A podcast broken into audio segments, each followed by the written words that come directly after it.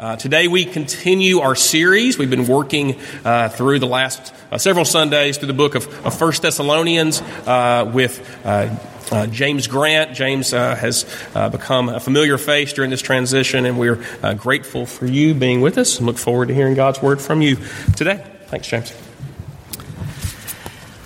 Thank you. It is a delight to be with you. If you have your Bibles, turn to First Thessalonians chapter four. We're in the fourth chapter, and we are taking, in order to move through the book fairly smoothly, we're taking larger sections. So we're in chapter four, and we'll be covering verses one through twelve.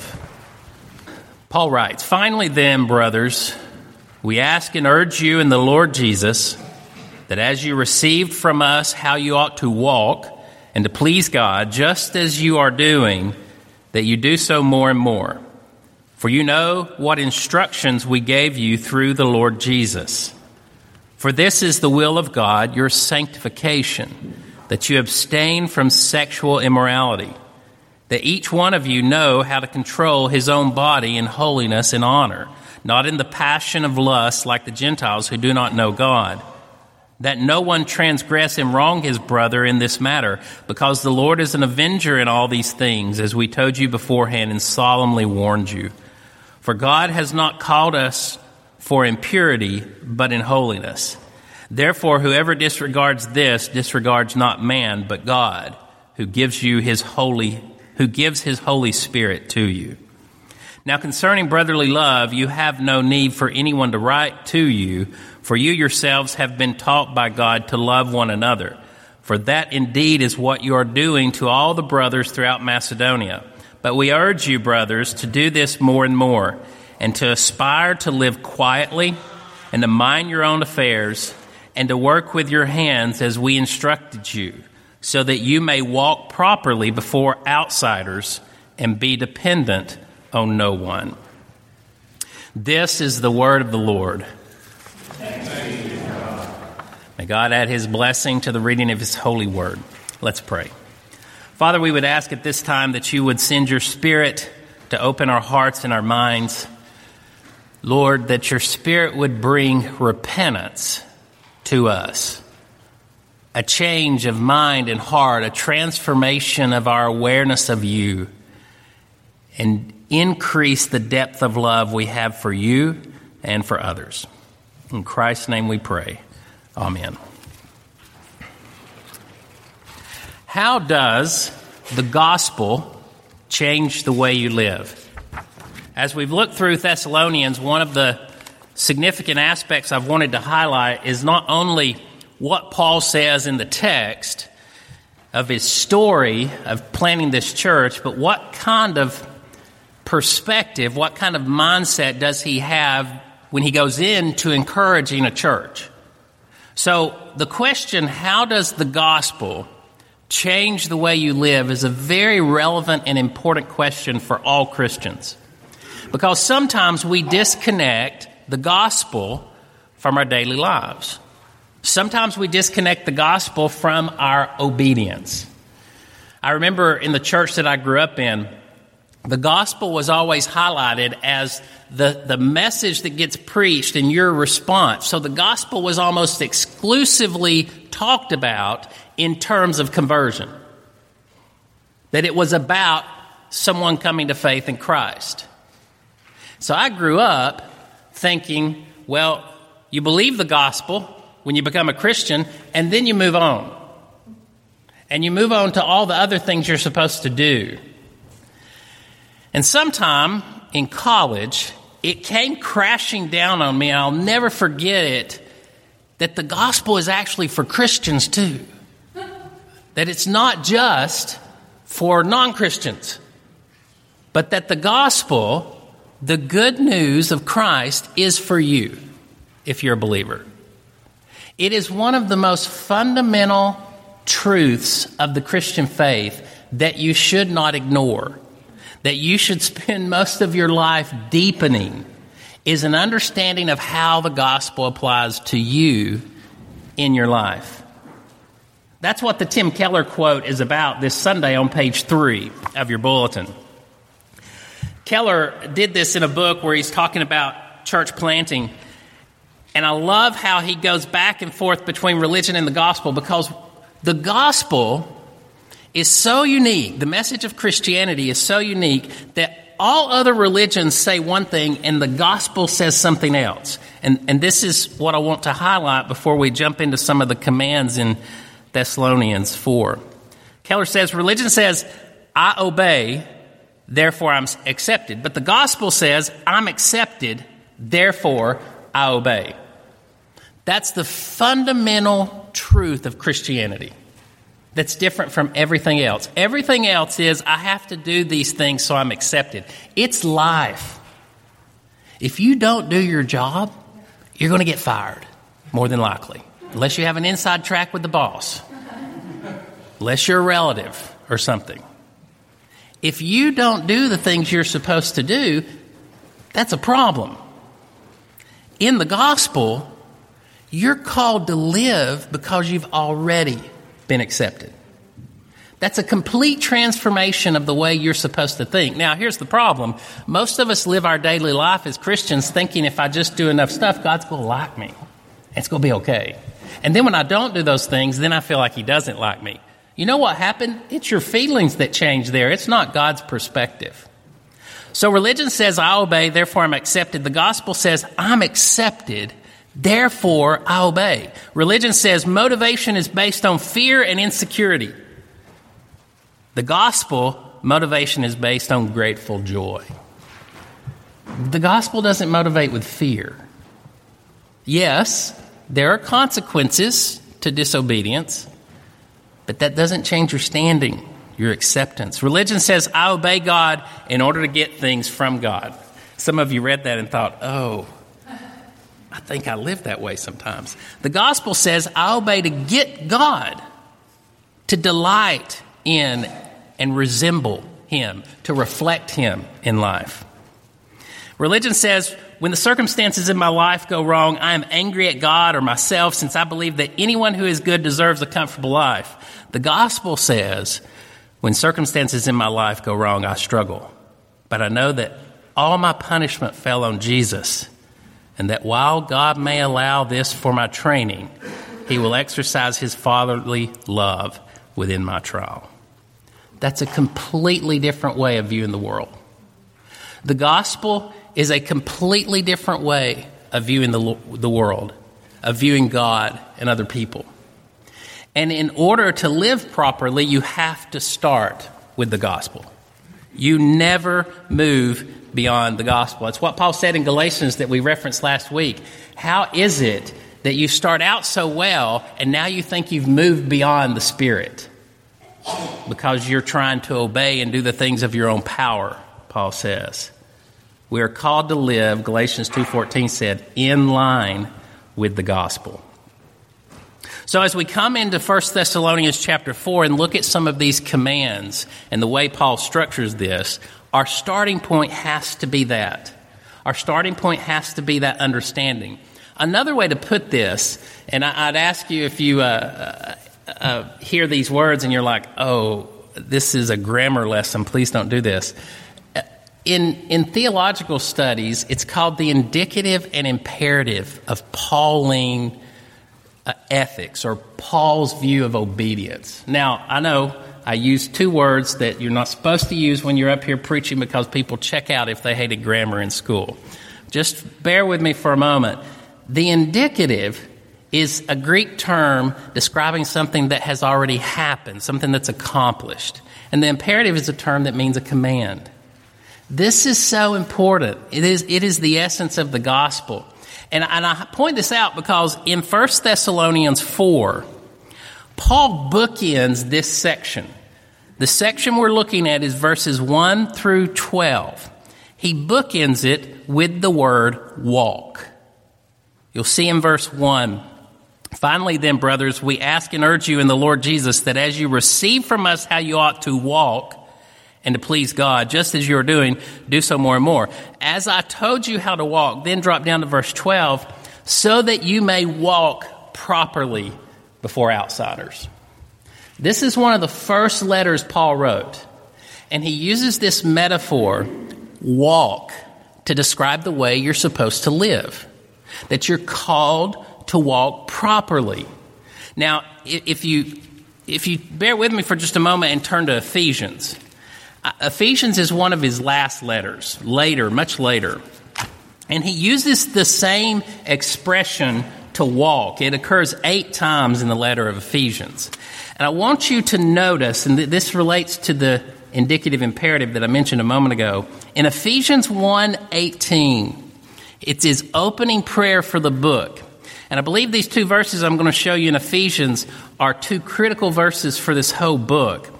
He prays that not only that they may have this knowledge, but having the eyes, this is chapter one, verse eighteen, having the eyes of your hearts enlightened, that you may know what is the hope to which he has called you. So he says, I pray that your eyes are opened, that your heart is enlightened, and you may know the hope to which he has called you. And then when he gets to chapter four, verse one, he says, I therefore, a prisoner for the Lord, urge you to walk in a manner worthy of the calling by which you've been called. Now here's the connection. At the very beginning of the book, he prays that they might have an understanding of this calling, a knowledge of this calling, of who they are in Christ, of who you are. And then when he goes to chapter four and he's ready to talk about some very practical things like we're about to look at in Thessalonians, he says, now I'm asking you to walk in a manner that's worthy of the calling by which you've been called. In other words, God has done something in your life by calling you. And he calls you to walk in a way that reflects it. He calls you to walk in a way that reflects that identity. The calling is the indicative. He's he's done something for you. He's opened your eyes. He's connected you to Christ. He's called you. And then the imperative is now walk in a manner that's worthy. This is through the whole Bible. If we take the Ten Commandments as an example, and I ask you to recite the Ten Commandments, you might start with the first commandment. But that's not the beginning of the Ten Commandments.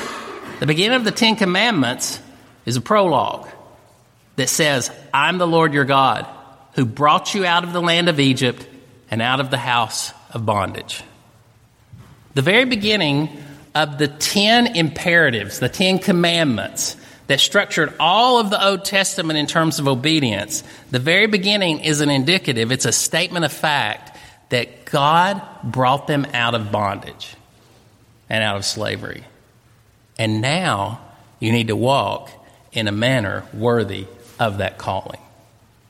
If you don't get the order right, your life will constantly be a life of frustration because you don't think you're going to live up to God. If you don't get this order right in the way you view God, your obedience will constantly be an attempt to get God to accept you.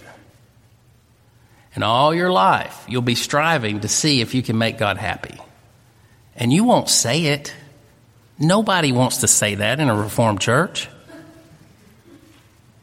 But you feel it whenever you fail. Because the gospel doesn't have that kind of priority. And so as we look at First Thessalonians four, and we look at some of these commands, the starting point when Paul uses this language of walking, that you're called to walk in this manner, is that God has done something. He has called you. He has brought you into his kingdom. He has opened your eyes. He has accepted you in Christ. I mean, that's that's what we prayed, right, at the confession, time of confession in the bulletin. We're conf- we, we quoted from Romans seven. We don't understand our own actions. What are we doing? That passage in Romans seven that talks about how I, I keep doing the thing I don't want to do. Romans seven then moves to Romans eight, where Paul says, there is therefore now no condemnation to those who are in Christ. In the midst of Romans seven, where you do something and you don't know why you just did it, and you pray and say, God, please forgive me, I can't believe I did this again. The very next chapter says, there is therefore now no condemnation to those who are in Christ. You will not obey properly unless you believe right now that there's no condemnation and live out of that truth. We love God because he first loved us. So in First Thessalonians four, as we look at this, we're going to see uh, three points of what this walk looks like. And as we do, we're going to highlight how this, this introduction that we use from Tim Keller's quote and connecting it to Ephesians ties in, because you're called to live in a manner worthy of what God has done. We're going to look how this walk that Paul describes has to be a walk of perseverance. You have to continue to press on. This walk that Paul describes has to be a walk of sanctification, holiness, and then this walk that Paul describes has to be a walk of love. Three points. First of all, walk of perseverance. Perseverance means that you're going to keep pressing on. And that's why understanding that the gospel is for you as a Christian is so important. Because you can keep pressing on when you know that God has already accepted you. Notice verse one, Paul says, finally then, brothers, we ask and urge you in the Lord Jesus that as you receive from us how you ought to walk and to please God, just as you are doing now, that you do so more and more. Paul's little expression there, that you do so more and more, is describing that life of perseverance. That you don't get to a point in the Christian faith where you arrive this side of heaven. You are constantly growing. There will never be a point in your life where you stop and you arrive. Your faith and your repentance and your life will constantly be growing, or it should. In fact, Paul doesn't just say more and more right there in verse one. If you drop down to verse ten, he says, for that indeed is what you are doing to all the brothers throughout Macedonia. In other words, that's in the love context. But we urge you, brothers, to do this more and more. In other words, you're loving each other. Great. But keep doing it. And keep striving so that you can bear witness to the truth of the gospel. Do not throw in the towel. There will be times in the course of your life as a Christian where you feel like you want to throw in the towel. And the most painful situations will come from the church. A relationship that you had, a friendship that you had, a community that you had, a bond that you had goes wrong. And it happens at work, and it happens at school, and it happens with other relationships, but you came into the church thinking, we can get this right, and this won't happen here. And then it does. And you're like, what just went wrong? I thought this was the gospel. I thought this was God's work. And you have to reevaluate your life and say, you know, I don't know why these things happen. Why is it that relationships get broken and they don't get mended the way we would want them to? But you don't give up when that happens. And you don't just blame the church and feel like, I'm done with the church. They're a bunch of hypocrites. They can't get along with each other. I don't know where you're going to go that you're going to get along with anybody. I mean, it happens everywhere. So in the life of faith, in the walk of faith, that notion of perseverance is fundamental. I have no idea for for you where, you where you've come from in terms of your spiritual journey, exactly what you've been through. You could tell me, and you could tell me that story, and I have no idea, and neither do you, where you're going. But in that journey, it requires commitment and perseverance. My wife shared with me a little uh, note uh, yesterday. Um, one of her favorite authors put, I think it was on Facebook or one of the social media outlets, this is what she wished she'd told her twenty-year-old self. And one of the components of it was to value the things that are small that happen and to be able to forgive and to move on, because that's one of the requirements of faith. So the walk of perseverance is fundamental. Do what you're doing, but do so more and more. Number two, the walk of sanctification. I take this from verse two. For you know what instructions we gave you through the Lord Jesus. For this is the will of God, your sanctification, your growth, your holiness, that you abstain from sexual immorality. Now, the word sanctification is a much broader word. It's the word for holiness. You'll often hear people describe using three terms to describe the Christian life and to describe the salvation process, being justification, sanctification, and glorification. Those three terms describing the whole process of the Christian faith. Uh, we often use sanctification for that process of growing in holiness, of growing in Christ-likeness. And Paul says, this is the will of God, that you be sanctified, that you be you're, you continue this process of holiness. Now, under the title, under the broad category of sanctification, there's a lot of commands. One of those commands could be to love one another, which we're going to look at as the third point. It just so happens that the command Paul gives right here for holiness is to abstain from sexual immorality. Now, one of the reasons he does this, I think, in this particular book, is because of the context of the religious communities in this culture in Thessalonica. In Paul's day, marriages in the Greek and Roman world were set up by family arrangements. Young men in their twenties and young ladies in their teens had just barely met when they were married, and so marriage was simply a legal arrangement for the exchanging of money and goods and the ability to have children. What this did before Christianity came along is it created an environment in the Greco-Roman world where most people didn't expect husbands to be committed to their marriages or wives to be committed to their marriages. That was the cultural context in which Christianity came out of. The sexual misconduct and adultery was widespread.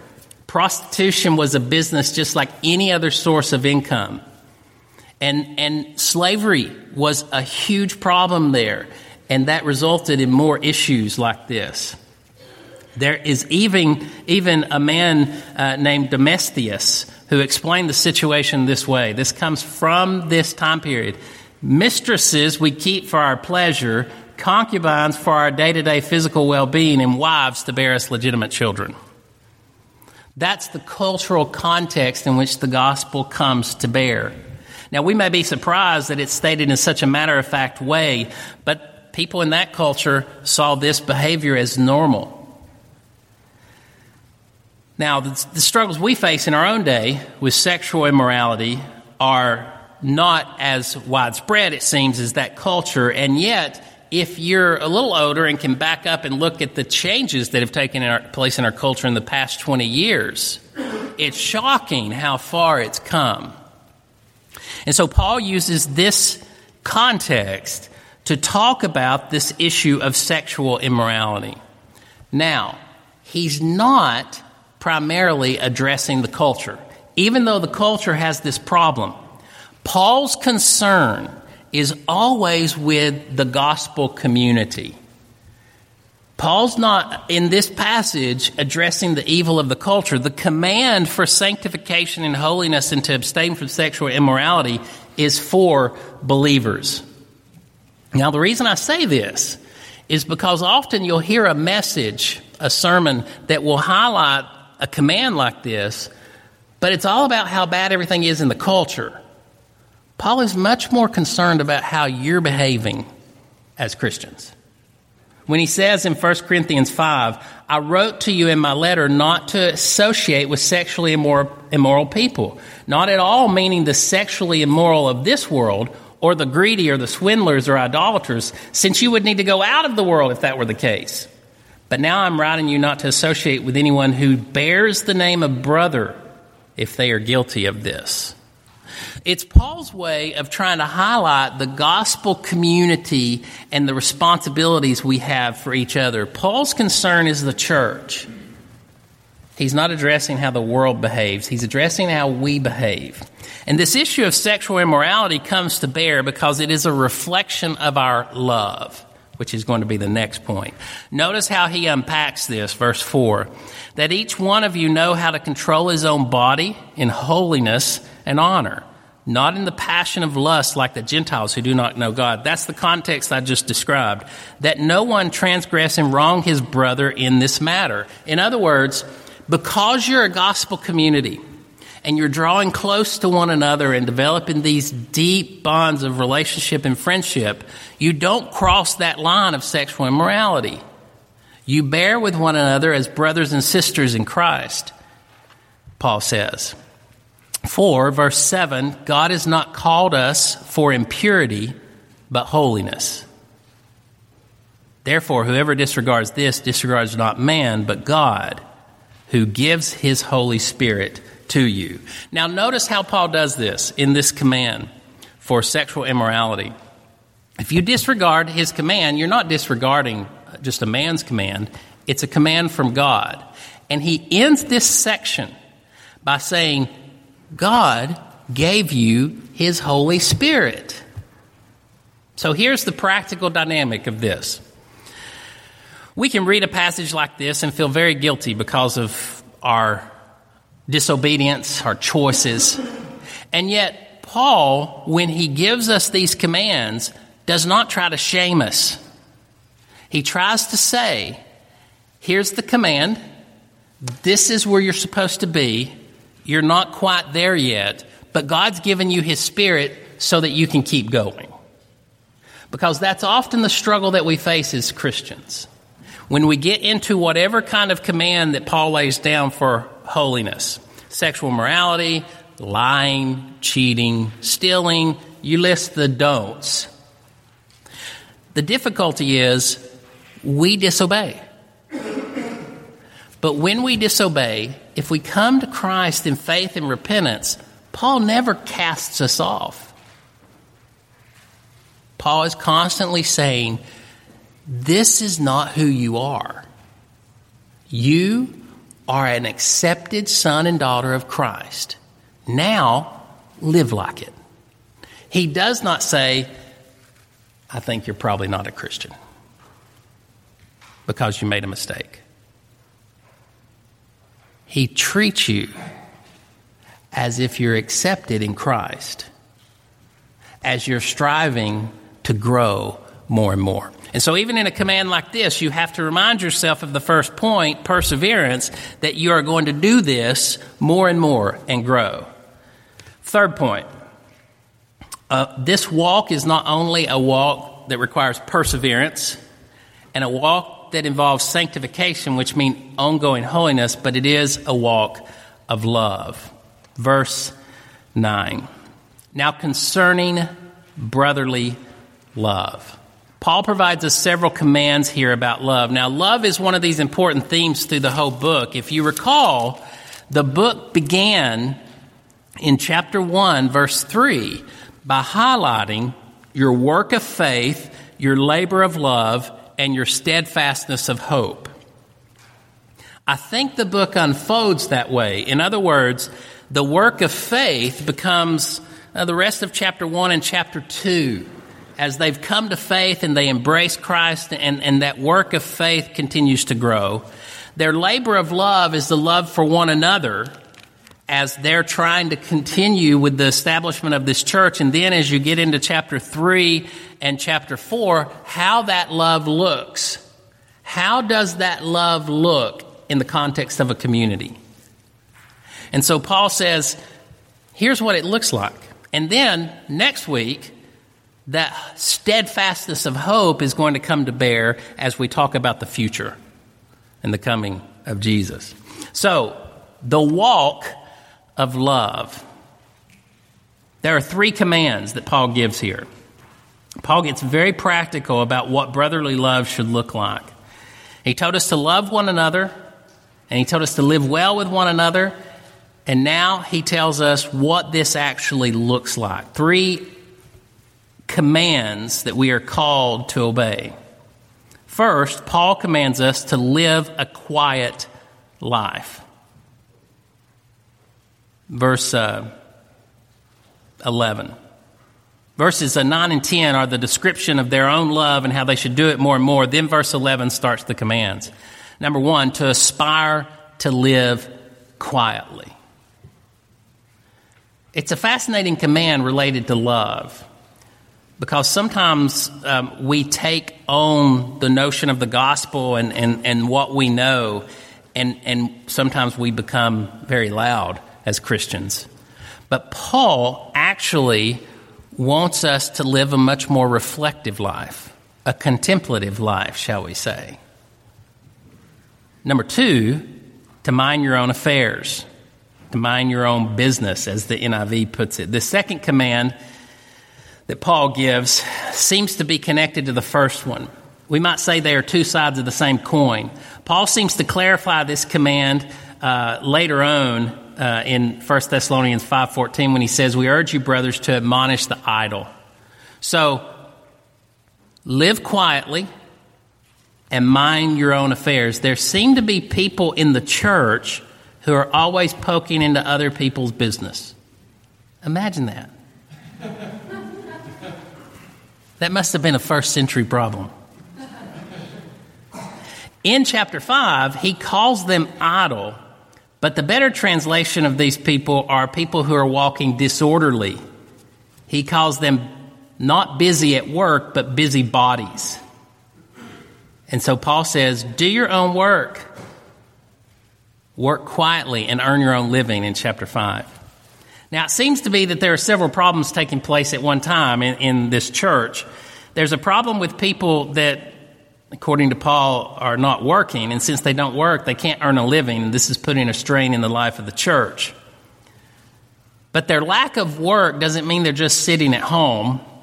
Instead, Paul describes them as busybodies, and they're constantly into the life of other people.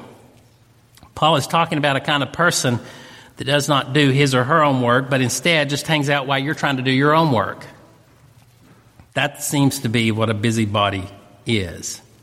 The third command that he has is to work with your own hands. Now, by now, you should see a pattern to these three commands.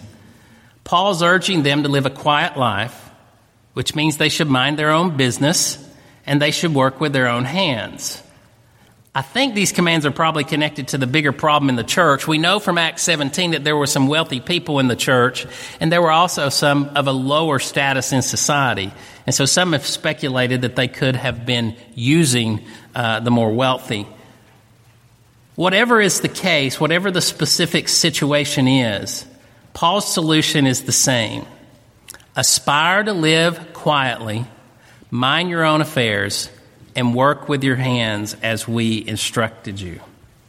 Now, let me press this home just a little bit with a particular application, because I don't know you, and we all have different personalities and different perspectives on life. We're all very different. So let's apply this aspect of brotherly love like this. If you're the kind of person who tends to be nosy and you want to know everything that's going on, if you're the kind of person that's always pushing into other people's business, Paul says, live quietly. On the other hand, if you're the kind of person who's very comfortable with your little world, if you do not want to bother others or you bother people, this passage is probably pushing you toward loving people more than you do. That's always the difficulty of applying a message like this, because you're all coming from different perspectives. And some people are much more cautious about engaging the life of the church. And in those cases, Paul would say, no, step out in love. But then there are some who are wanting to be on every committee and in every situation and asking every kind of question. And Paul's like, why don't you pull your foot off the gas pedal a little bit? Paul's context here depends upon what's exactly happening. Isn't that the way love works? I mean, I can't get up here and give you one simple explanation of love, because it depends on what you're facing. It depends on the context that you're facing. And it depends on what you have to do and decide at that point.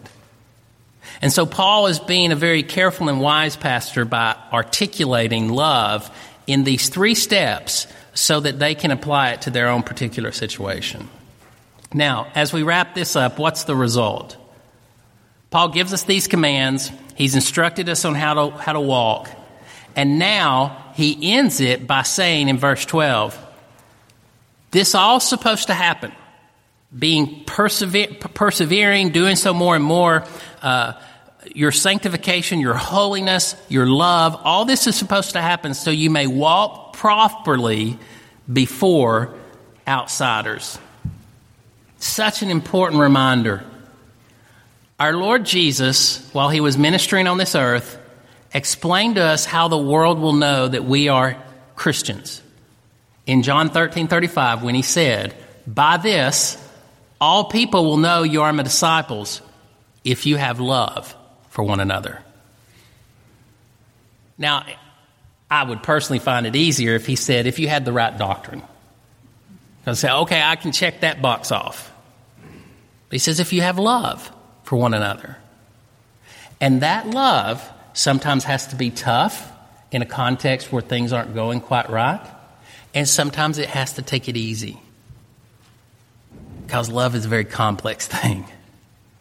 But as you love, you witness to Christ.